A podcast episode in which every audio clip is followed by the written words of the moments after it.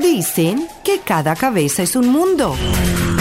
Pero hay temas que dan la vuelta al planeta. En el podcast, Lo que el mundo habla. Antes de lo que el mundo habla, tengan todos buenos días, buenas tardes, buenas noches y entramos de una vez eh, desde Hoy me encuentro en la ciudad de San Diego, California, muy cerquita de México, más de lo que ustedes piensan. Y el día de hoy tenemos algo muy especial, así que prepárense porque vamos a estar con una famosa estrella y de nuestro patio. Así que muy pendientes. Desde San Diego, California, brinco todo el Océano Pacífico, paso por encima de la China y me llego hasta Inglaterra, donde está José Ali Méndez. ¿Qué tal amigos? ¿Cómo están todos? Un saludo especial. Ya estamos listos para, luego de nuestra jornada del día, de poner de acuerdo nuestros horarios y afinar los detalles. Tenemos ya nuestra invitada que está aquí con nosotros, Carla Barata, a quien ya le vamos a dar la bienvenida, no sin antes saludar también a Alejandro Rodríguez, que desde la Ciudad del Sol, desde Miami, está conectado con nosotros, generando pues todo lo que tiene que ver eh, las posibilidades auditivas para poder disfrutar de este podcast, Lo que el mundo habla, invitándolos a escucharlo a través de todas las plataformas pertinentes para poder sentir y disfrutar de esto que hacemos cada día con mucha pasión. Alejandro. ¿Qué tal? ¿Cómo están? Bueno, un placer saludarlos y como decía, sí, en todas las plataformas, Apple Podcast, Google Podcast, Spotify, actualidadradio.com, la mega estación en Venezuela, en San Cristóbal y en Euro Latin Radio y también estamos en iHeartRadio. Así que ya estamos listos y bueno, sin más que decirles y, sin más preámbulos, le damos la bienvenida a Carla. Carla, gracias por estar con nosotros y bienvenida. Gracias, gracias a ustedes por invitarme. Estoy súper contenta de estar aquí con puros paisanos. Así es. Eh, bueno, nada, Carla, yo eh, sin duda eh, estaba muy pendiente de poder conversar contigo porque mm, eres muy activa en Twitter, me encanta cómo manejas esa red social. Por supuesto, haces lo propio en Instagram, haces lo mismo en Facebook, pero, pero en Twitter tienes tu manera particular de, en esos 140 o más caracteres, de expresarte, de darnos a cualquier enlace o de retuitear cosas que tienen que ver no solamente con lo que estás haciendo con tu trabajo, sino también con tu vida. Y, quiero pues eh, empezar por allí, un poco, ¿cuándo comenzó todo en Twitter para ti? Eh, cuando, no sé si cuando eras estudiante, si ya en tu vida profesional, cuando emigraste, pero ¿cómo fue ese, ese manejo? Porque de verdad que Twitter es, eh, es mm, la red social que, que, más, que fue donde empecé a seguirte y fue donde dije yo, te puse el ojo porque quería tenerte aquí en mi podcast. Gracias. Eh, pues la verdad es que yo creo que Twitter es la red social que yo más me disfruto. Eh, creo que por esa cosa que es más, más escrito todo y, no sé, me parece como más personal que Instagram o que Facebook, me parece como, como que uno puede decir la verdad y ya, por algún motivo. y yo curiosamente abrí mi, mi, Twitter cuando mi hermana estaba en Miss Venezuela, porque como que uno tenía que votar por, por Twitter para, eh, no me acuerdo, una banda, algo así, y entonces todos mi familia abrimos Twitter para, para, para movilizar la votación y toda la cosa. Y así fue que, que yo abrí mi Twitter y le empecé a agarrar amor fue ya cuando me mudé aquí a Estados Unidos, que creo que la gente la usa mucho más que, que en Latinoamérica, o por lo menos hace cinco años se usaba un poco más acá. Y la verdad es que me encanta, me encanta porque es eso, y siento que es una conexión como directa también con la gente. Me parece que el Instagram a veces es como más, véame, pero ya. Okay. Mira, Carla, vamos a hablar un poquito de Carla. Carla, yo estuve más o menos investigando un poquito sobre, sobre ella, y Carla es arquitecto, egresada de la Universidad Nacional Experimental del Táchira. Eh, luego, pues, dio otros pasos por otros países, incluyendo Malasia. Me llamó la atención que estuviste por esos lugares. Y bueno, qué interesante. ¿Cómo, cómo pasa Carla del mundo de la arquitectura? Es un mundo apasionante, un mundo en el cual tienen que trabajar muchas cosas, crear sobre todo, a pasar a lo que es la parte de artista plástica, porque también eres artista plástica, y después a la actuación, o cómo fue ese proceso. Pues creo que siempre fue todo como de la mano. Yo desde que era muy chiquita hacía teatro en San Cristóbal con Alfredo Aparicio y yo sabía que la actuación era lo que yo quería hacer. Pero mm, después de venirme de intercambio a Estados Unidos cuando, cuando tenía nada más 17 años y yo me fui casi escapada a Los Ángeles a estudiar en la New York Film Academy actuación. Y mis papás pues me dijeron, no, tienes que estudiar como una carrera, una carrera real, como, como pues piensa mucho de, nuestros padres y, y, yo también entiendo el miedo de ellos de que su hija de 17 años estuviera en un, en un monstruo como es Hollywood. Y pues nada, me regresé a San Cristóbal y empecé a estudiar arquitectura, porque como yo ya pintaba, yo dije, bueno, esto más o menos se parece a lo que yo quiero hacer, es arte. Y empecé a estudiar arquitectura y al mismo tiempo hacía cosas en, en Caracas, de actuación, regresaba a San Cristóbal y así estuve como brincando. Luego me fui a hacer las pasantías de arquitectura en Barcelona, donde trabajé seis meses y me di cuenta que no era lo que, o sea, que no era para mí. Le di la oportunidad al trabajo, pero la verdad es que no me sentía que, era donde yo pertenecía. De ahí me fui a Malasia, estuve unos meses viviendo en Malasia haciendo unos cursos de meditación y prácticamente viviendo de mi arte, haciendo, pintando a la gente en la calle y vendiendo las piezas por, por lo que me dieran. Y ya luego regresé a Venezuela y dije, me sinceré conmigo, con mis papás y les dije, yo quiero ser, quiero ser actriz. Y entonces me mudé a Caracas y de ahí fue que comenzó toda esta locura de viaje. Estás hablando de un monstruo que, que es Hollywood, pero también tienes obviamente una experiencia en este mundo, ya, ya lo mencionabas, del teatro, pero también de, de, la, de la, televisión, de, de, esto de actuar. Has participado en videos de, eh, importantes incluso. Pero ¿cómo conjugas y cómo llegas, ya que mencionabas, me llamó la atención, como decías, un monstruo Hollywood? No, no cualquiera llega allí a pesar que es un amplio mundo, hay muchísimos actores, muchísimas personas que buscan, entran a, este mundo. ¿Cómo te involucras y cómo llegas hasta donde estás ahora? Bueno, yo me vine para acá con mi esposo, que en ese momento éramos novios, y me vine primero como tres meses. Yo, había venido un par de veces a hacer cursos de actuación. Y luego me vine por seis meses a hacer otros cursos de actuación, como a tratar de entender a qué rama quería ir, qué era lo que me preparaba esta ciudad. Y luego me casé con mi esposo, nos vinimos los dos juntos y si soy completamente honesta, fue entre golpe de suerte y tenía que estar en ese preciso momento, en ese preciso lugar. Fue mi segunda audición aquí en, Los Ángeles, cosa que no pasa. Hmm. Yo tengo, mi esposo es actor, todos mis amigos son actores y la verdad es que yo he tenido mucha, mucha suerte y, y yo que vivo y, tengo tantos amigos actores y tantos amigos escritores y cineastas, sé lo, lo, difícil que puede ser esta ciudad, especialmente si uno está solo. Entonces, creo que lo más importante es tener alguien o algo que lo mantenga uno arraigado con las cosas que de verdad importan, que son la familia, que son em, el arte que uno hace, sea el que sea.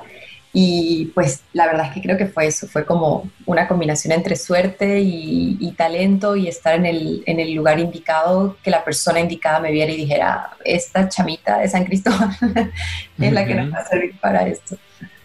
Carla, sabes que de las cosas que más me ha gustado es el poderme identificar, eh, bueno, a pesar que eres una dama, pero, pero me identifico con, con, con, tu vida en ciertas cosas y es el hecho de que mm, tú nos muestras la sinceridad en función de que emigrar no es fácil, que mm, ha salido de la zona de confort, porque si bien sabemos que en San Cristóbal, la ciudad eh, donde casualmente nosotros cuatro de alguna u otra manera estamos, tenemos raíces allí y estamos conectados, este, bueno, tenías una carrera, tenías una profesión, tenías unos padres que te apoyaban, una familia grande y, hermosa porque son muy unidos, los barata, pero eh, eh, además de esto, eh, bueno, sales a, como dices, a luchar y, a encontrarte con realidad, no solamente por lo que viviendo de tu propio arte y lo que hiciste en Malasia, vendiendo tus cuadros y haciendo todo, sino tengo por allí entendido una, de una entrevista o de algo que escribiste tú misma en, Twitter que, le di.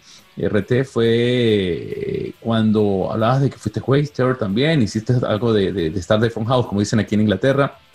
Y, y nada, o sea, luchaste y, eso. Entonces cuéntanos un poco tu proceso, porque hoy en día, bueno, sí, eh, eh, estás en, en, la gran pantalla o estás en la pantalla chica también, estás haciendo lo que te gusta y algo que, que ha tenido mucha suerte, pero, pero para llegar allí también te has esforzado y has, y has sudado mucho.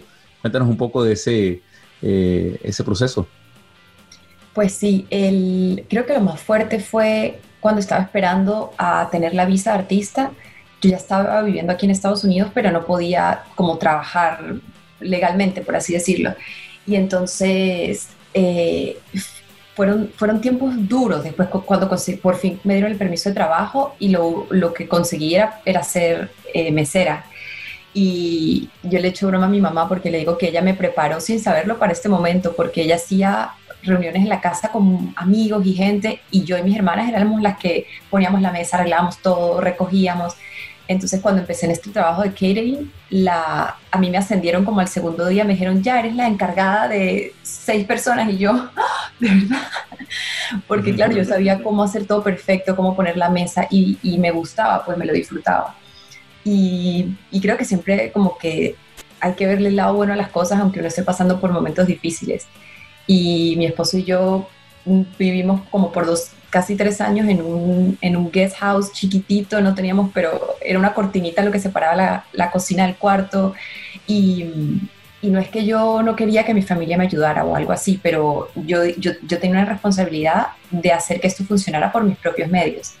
Entonces, eh, siempre tuve eso muy claro, que era mi decisión y yo no le iba a encaletar a nadie, ni alquiler, ni mis gastos, ni, ni mis, mis cosas. Entonces, como dicen por ahí, uno tiene que echar para adelante y trabajar en lo que se pueda hasta que, hasta que uno consigue de verdad lo que, lo que es para uno. Y mientras uno tenga esa certeza, yo no tenía ni idea de cómo iba a pasar, pero yo solo sabía que algo grande iba a pasar y, y lo sentí aquí. Y por eso es que hice todo lo que hice, trabajé en todo lo que pude hasta que, hasta que conseguí el, el show. Qué lindo. Tau. Yo creo que todos eh, cuando estamos por fuera de casa pues pasamos eh, momentos bastante complicados, alejarnos de la, de la familia no es fácil. Eh, recientemente estuvo mi hermana acá, la semana pasada, la despedimos ayer, y ella me preguntó una, me hizo una pregunta que me puso a reflexionar un poco y no fue fácil responder. San Cristóbal tiene un pega-pega, nuestra ciudad, y me dijo, ¿qué es lo que más extrañas de San Cristóbal? Yo te devuelvo la pregunta a ti, Carla, ¿qué es lo que más extrañas de tu ciudad, de San Cristóbal? Wow. Me hizo la pregunta y de una vez sentí como algo, algo en el corazón, como un suspirito. Lo que más extraño de San Cristóbal creo que es el olor a grama mojada, eh, ver y sentir las montañas cerquita.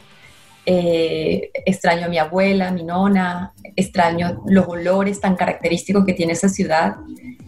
Y bueno, la lista sigue y sigue, pero creo que esas son las cosas como más puntuales, especialmente a mi nona, que tengo muchos años sin ver, y, y ese, ese olor, ese olor a, a, naturaleza, como a, algo que no se puede explicar. A nuestro campo, a nuestra tierra, definitivamente. Cuéntanos si eso de repente te puede ayudar o te ha ayudado, te ha inspirado en, en tu parte artística, tomando en cuenta que eres artista plástico también, ¿Te has inspirado en algo de tu tierra o cuál es tu inspiración? Eh, creo que es diferente para, para la actuación y para la pintura, porque para la actuación es algo como más específico. Tengo un personaje que está pasando por unas situaciones específicas y tengo que ver qué consigo yo en mi vida o dentro de mí para lograr conectar con eso. Es un poco más oscurita esa parte, porque es conectar más con mis demonios, con qué es lo que yo consigo ahí que, que, que puedo darle a este personaje pero con el arte sí, con el arte creo que cada vez que me conecto con pintar y con dibujar, me conecto con, eso, con mis raíces, con quién soy yo, con, con mi gente en, San Cristóbal, sobre todo con las mujeres de mi, de mi, familia y mis amigas, y trato de agarrar todo eso y, jugar a, a plasmarlo. Pero sí creo que es más en el arte que en la actuación. Carla, vamos a, pasar un poco eh, del plano artístico y profesional eh, eh, universitario al plano artístico y profesional de la, pantalla pequeña y de la pantalla grande. Un poco tu vida en Hollywood, profesionalmente hablando. Mm, ¿cómo, ¿Cómo comienza esa vorágine y, esa suerte que tú nos comentabas de esa segunda audición y, ya quedar en algo estructurado y, y fuerte y grande como lo que estás? Cuéntanos un poco de tu vida en Hollywood. Bueno, pues después de, después de que yo quedé para esa audición, este, grabamos el primer piloto en abril del 2017, creo que fue. Luego esperamos hasta octubre para grabar el segundo piloto y luego al año siguiente empezamos a grabar ya la, la serie. Entonces, entre pilotos y pilotos, seguía trabajando de mesera porque, claro, todavía no había nada seguro, pues como que uno queda, pero ya va, pero primero hay que hacer esto, a ver si, si la cosa se da.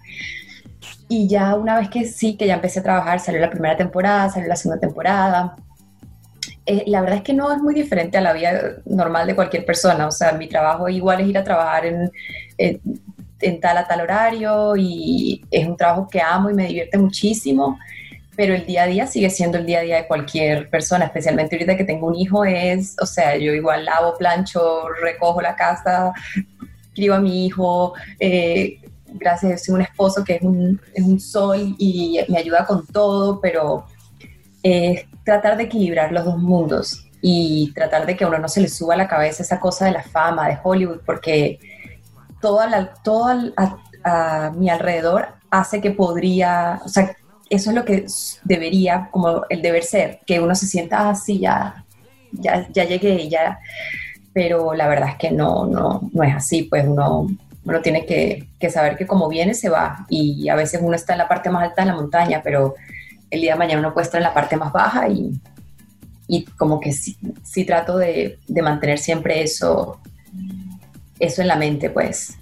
Y, que ahora no se, le, no se le suban los humos con la adulación también externa, porque entre los fans y, y, toda la producción y, y, la gente... Y no, y ahora todo el mundo te quiere, todo el mundo te trata bonito, porque claro, eres, eres, eres la artista y entonces eh, eso, eso también en cierta manera daña eh, un poco y, hay que como que centrarse mucho y, tener los pies en tierra para, para poder uno no dejarse no llevar. Digo yo, debe ser así, ¿no? Sí, totalmente, totalmente. Y también creo que cuando uno viene de una familia que tiene valores y que no le paran nada lo que yo estoy haciendo, o sea, sale un sale el show y mi papá, ¿cuándo va a entregar la tesis de arquitectura? O sea, yo como que entienden que está pasando algo, pero no lo entienden mucho, entonces eso también lo mantiene a uno diciendo, pues sí, es un trabajo como cualquier otro trabajo.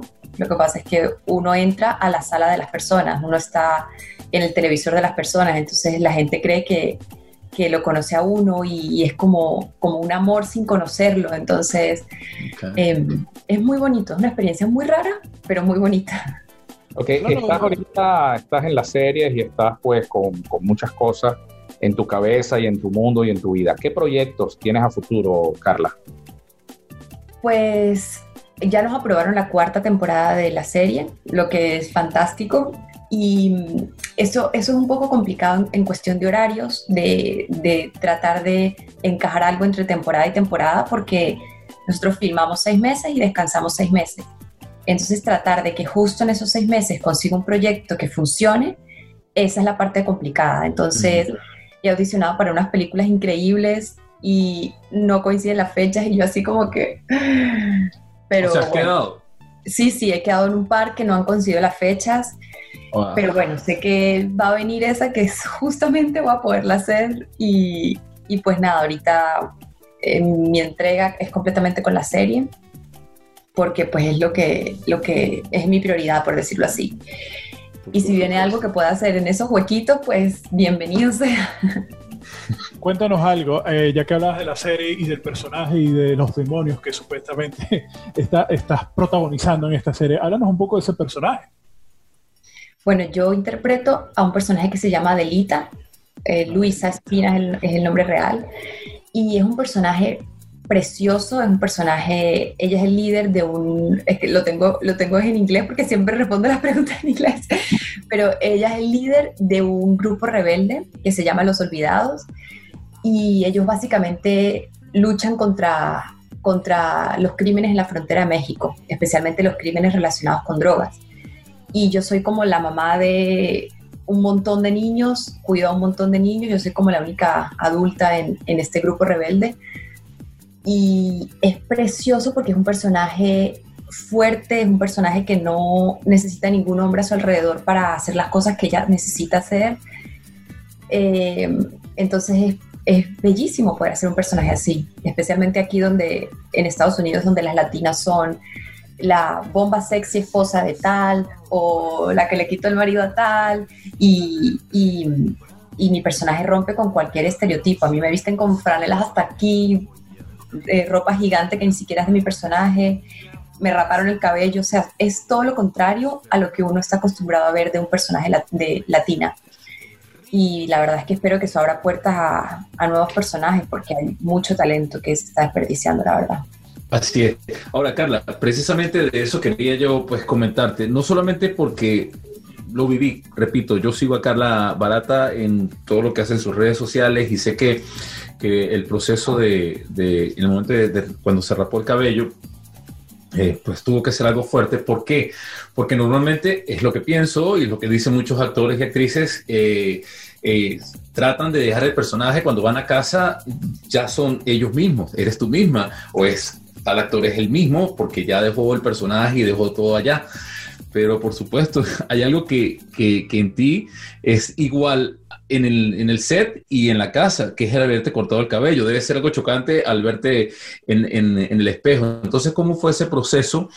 Y si alguna vez cuando tú, mm, siendo muy jovencita, viste el mismo proceso que vivió Demi Moore en una de las películas, ella con su cabello tan, tan hermoso y tuvo que cortárselo presente por, por, una película. Eh, que no sé si recuerdas ese paso, ese proceso, y si se te vino a la mente, no es por compararse, pero es como cuestión de, de, que sin duda alguna hay algo que se quebró allí dentro de ti y, quiero saber qué se quebró en ti o, o qué pasó en ti.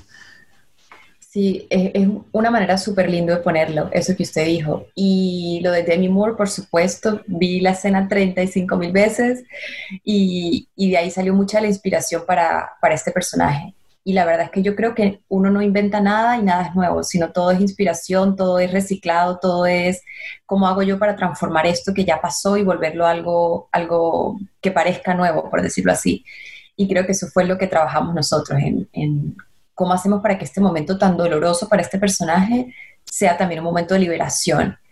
Y yo me corté el cabello en octubre del año pasado porque fue una de las primeras escenas que grabé y tuve que filmar los primeros cinco episodios de la serie con una peluca porque, bueno, tuvimos que hacerlo de primerito. Y yo tuve el cabello corto desde octubre y nadie se enteró hasta que salió ese episodio que fue hace como un mes y medio o algo así. Entonces yo tuve todo ese tiempo escondiendo, no escondiendo, pero no mostrando una nueva parte de mí que como usted dice, cuando me hacen los tatuajes para el personaje o la ropa o los morados, el maquillaje, yo me quito todo y llego a la casa y ya, pues soy otra vez Carla. Pero sí me costó al principio, cada vez que, sobre todo cuando me despertaba toda dormida, llegaba al espejo y yo era como un, como un shock de decir, ya, soy yo tranquila, no hay un hombre en tu baño, no está pasando nada. Sí, sí, pero creo que fue un crecimiento muy grande como actriz y como ser humano. Siento que me, me convirtió en una mejor actriz, siento que dejé, le dije a mi ego, bueno, nos vemos dentro de cinco años cuando me crezca el cabello otra vez. Y creo que eso es lo que necesitaba para, para romper esa barrera de vulnerabilidad que a veces no nos deja no, nos mantiene mintiéndole a la cámara. Entonces cuando eso se fue, fue, fue bellísimo ver ese cambio de, como actriz, pues de, de poder de verdad sentir lo que estaba pasando en el momento. Te luce, te luce el nuevo look también. Gracias. Gracias, eh, sigo leyendo de lo que tú tienes acá mientras hablan. Eh, hay cuatro películas. De las cuatro películas y de las series de televisión me llaman la atención poderosamente dos quiero que me hables de la empanada perfecta de Giannini Figueroa, me llama la atención por el nombre, y de la serie digital Blitz, que fue para una telefonía en Venezuela, de Digital, creo que fue. Entonces, háblanos de esos dos, dos, dos puntos específicamente, de la empanada perfecta y de Blitz. Bueno, La empanada perfecta es un cortometraje que yo hice en Venezuela con Gianni, que es una, ella lo escribió y lo dirigió y es una persona increíble, ahorita está trabajando así en cosas maravillosas eh, relacionadas también con el mundo del espectáculo. Y fue un cortometraje súper divertido, mi personaje era como una, como una asesina en serie, pero que parecía súper angelical y ella quería lograr hacer la empanada perfecta literalmente y la única manera de que lo logró era con, con carne humana, o sea, matando a gente y metiéndose a la empanada. Entonces, mm. como que todo, eh, como que están buscando a un asesino que está matando personas y en el cortometraje siempre pensamos que el chico es el asesino y la va a matar a ella y al final es todo lo contrario. Entonces, fue súper divertido, era como, es como un humor negro divertidísimo, divertidísimo de hacer. Y Bleep fue lo primero que hice como actriz que, me pagaron, pues que fue como, bueno, este es tu trabajo. Y lo filmé en Caracas, em, en los estudios de RCTV, con la gente de Digitel. Y es una web, serie, web series de 10 episodios, súper divertida, súper cortita, cada episodio dura 8 minutos. Y yo hago de una gocha que vive en Caracas y le pasa de todo. Es súper divertido, de verdad. Creo que, que eso me dejó con muchas ganas de hacer comedia espero que llegue algo de comedia porque me encanta. Cuéntanos dónde pueden eh, las personas que de repente están, quieren saber más de ti, dónde pueden ubicarte en el, o sea, dónde pueden ver la serie, la serie que estás actualmente y por supuesto estos cortometrajes y lo que has hecho. ¿Dónde se puede ver ese material? Eh, la serie Mayans está en las tres temporadas en Hulu y creo que en Venezuela la pasan en DirecTV por FX ahorita están pasando la segunda temporada, no, no va al día, y aquí, la Y aquí, para, para, para, adelantarte, perdón, para comentarte, Carla, disculpa que te interrumpa, aquí la tengo en, eh, en Amazon Prime, está la primera temporada. Eh, sí, aquí, aquí el televisor así encendido y, eh, bueno, está así, está la primera, por cierto, vale 17 pounds con 99 la, la, la, la Season 1 entonces, la primera temporada y, nada, tiene para, para, poder ver las otras más mientras se va anexando, pero ya la tiene Amazon Prime. Ay, qué bueno, bueno, entonces también en Amazon Prime, eh, pues sí, en esos lugares. Y Blip está en YouTube y La Empanada Perfecta creo que no está como por ahí, pues tengo que hablar con el Gianni a ver si la lanzamos como para que la gente se ría un rato, porque es súper comedia absurdista y vamos a ver si, si la podemos poner por ahí. Eh, bueno, nada, Carla, nosotros de verdad que estamos muy agradecidos por tu tiempo, por permitirnos eh, conversar y ser invitada de nuestro eh, podcast, que como te lo decíamos antes de, salir al aire, de cuadrar, pues esto fue un producto de, de, la pandemia, el primer lockdown o lo que fue pues la primera cuarentena. Estábamos tres profesionales que amamos la radio, pero que estábamos haciendo otras cosas y queríamos hacer radio y bueno, esto, esto arrancó por allí. Así que bueno, nada, por allí agradecerte por tu presencia. Y cuéntanos un poco eh, eso que pasó una vez, eh, porque tú estabas muy contenta, ibas a una premiación de Mayans, creo que ibas a, una alfombra roja de algo. Y, y tú pues eh, hablaste con ese acento tan particular de nosotros, pero yo, fíjate, yo no lo vi mal, porque yo lo vi como, como que sí, un saludo a mi papá y a mi mamá, porque cuando uno le va a pasar algo bueno, bueno, lo digo yo, salud, yo quiero saludar a mi papá y a mi mamá por tal cosa. Y yo creo que tú lo hiciste y, mucha gente pues se ofendió, porque bueno, hay una, una, generación de cristal que por cualquier cosa se ofende y hay otra gente que lo tomó, tomó pues con ese humor, con esa parte silly que tienes tú, ¿no? Entonces, este, que es natural. Eh, ¿cómo, ¿Cómo lo manejaste y, y al fin qué fue lo que tú quisiste hacer allí?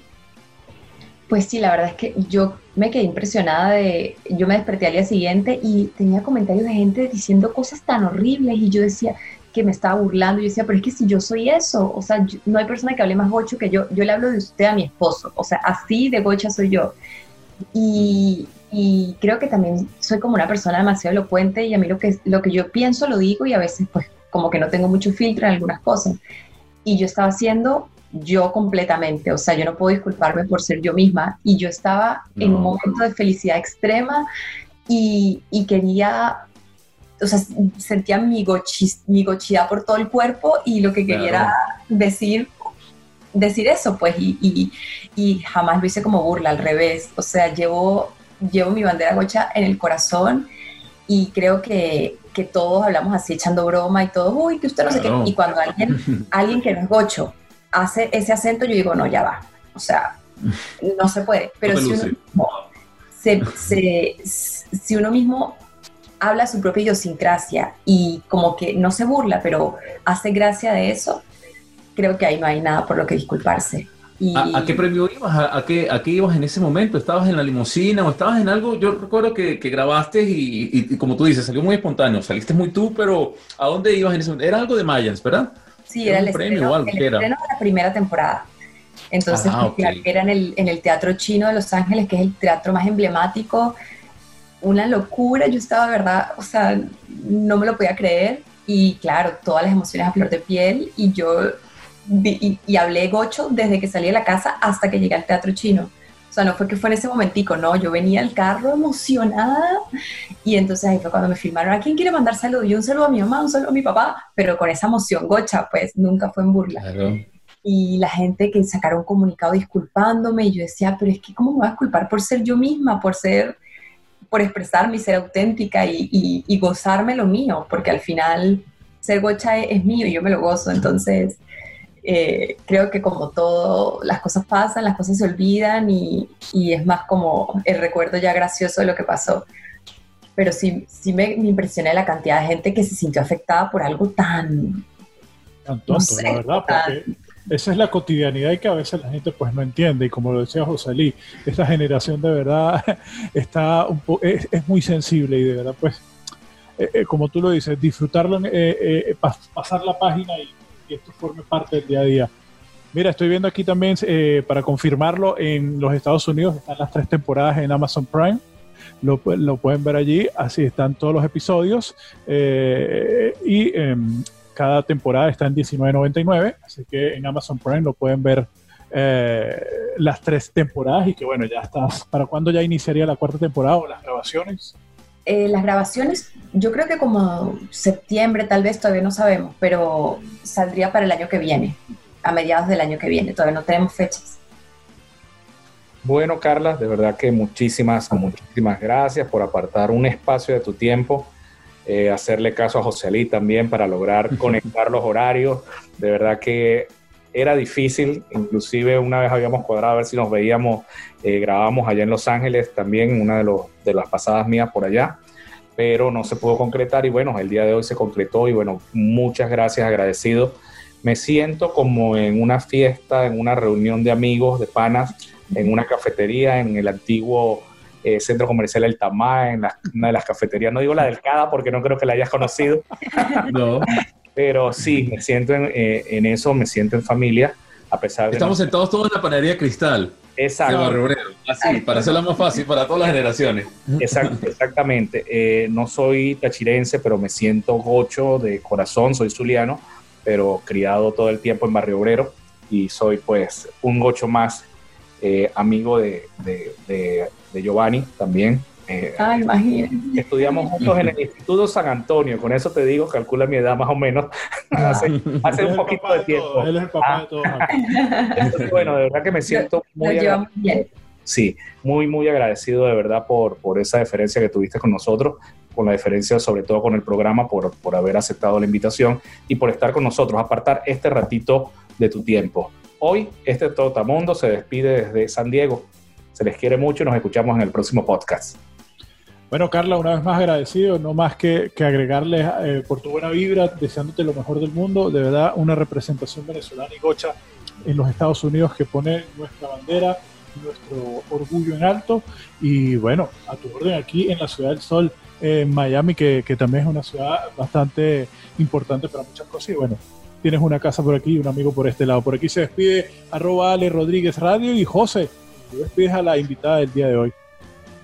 Pues me siento pues feliz, eh, como lo ha dicho eh, Gustavo. Primero, el, ese sí, eh, tuve que mover muchas cosas para poder llegar a, a, Carla por razones obvias, pues soy un desconocido, pero yo quería hacer algo así, algo muy orgánico, muy sincero y como decía Gustavo, poder sentirse como que cuatro viejos amigos que están hablando, reencontrándose y, hablando de, de su terruño y de las cosas buenas y sobre todo disfrutando, porque uno sin duda alguna cuando ve el éxito de ciertas personas, uno se siente muy contento y uno se siente, eh, como te digo, inspirado. Inspiras a quienes estamos por fuera, luchando, aprendiendo el idioma, eh, haciendo todo lo posible para, hacer las cosas bien y, dejar, por supuesto, eh, en alto nuestros objetivos y en cierta manera, pues ese terruño que llevamos cada uno cuando estamos por fuera. Aquí en Inglaterra, en Stock Market, además está decirte que estamos a tus órdenes algún día tendrás que venir a Londres a hacer algo y aquí eh, a tan solo una hora, 40 minutos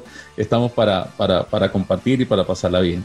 Y nada, pues quédate parte tuya, pues tu despedida y tu saludo especial a todos quienes disfrutan de lo que el mundo habla a través de todas las plataformas de podcast y también por la Mega 102 de San Cristóbal y por supuesto en las estaciones de Radio Miami, actualidad 1040 eh, AM y en 107.1 eh, éxitos, ¿no? Señor. Sí, señor. en, la ciudad de Miami. Así que estamos conectados en radio y también en las plataformas de podcast. Carlita, gracias. Bueno, pues muchísimas gracias a ustedes por haberme invitado. Eh, de verdad que, que la pasé súper chévere y como dijo Gustavo, se siente como, como estar con un par de amigos echando cuentos y, y hablando de la vida. Y la verdad es que me hubiese encantado escuchar de ustedes, de sus historias también.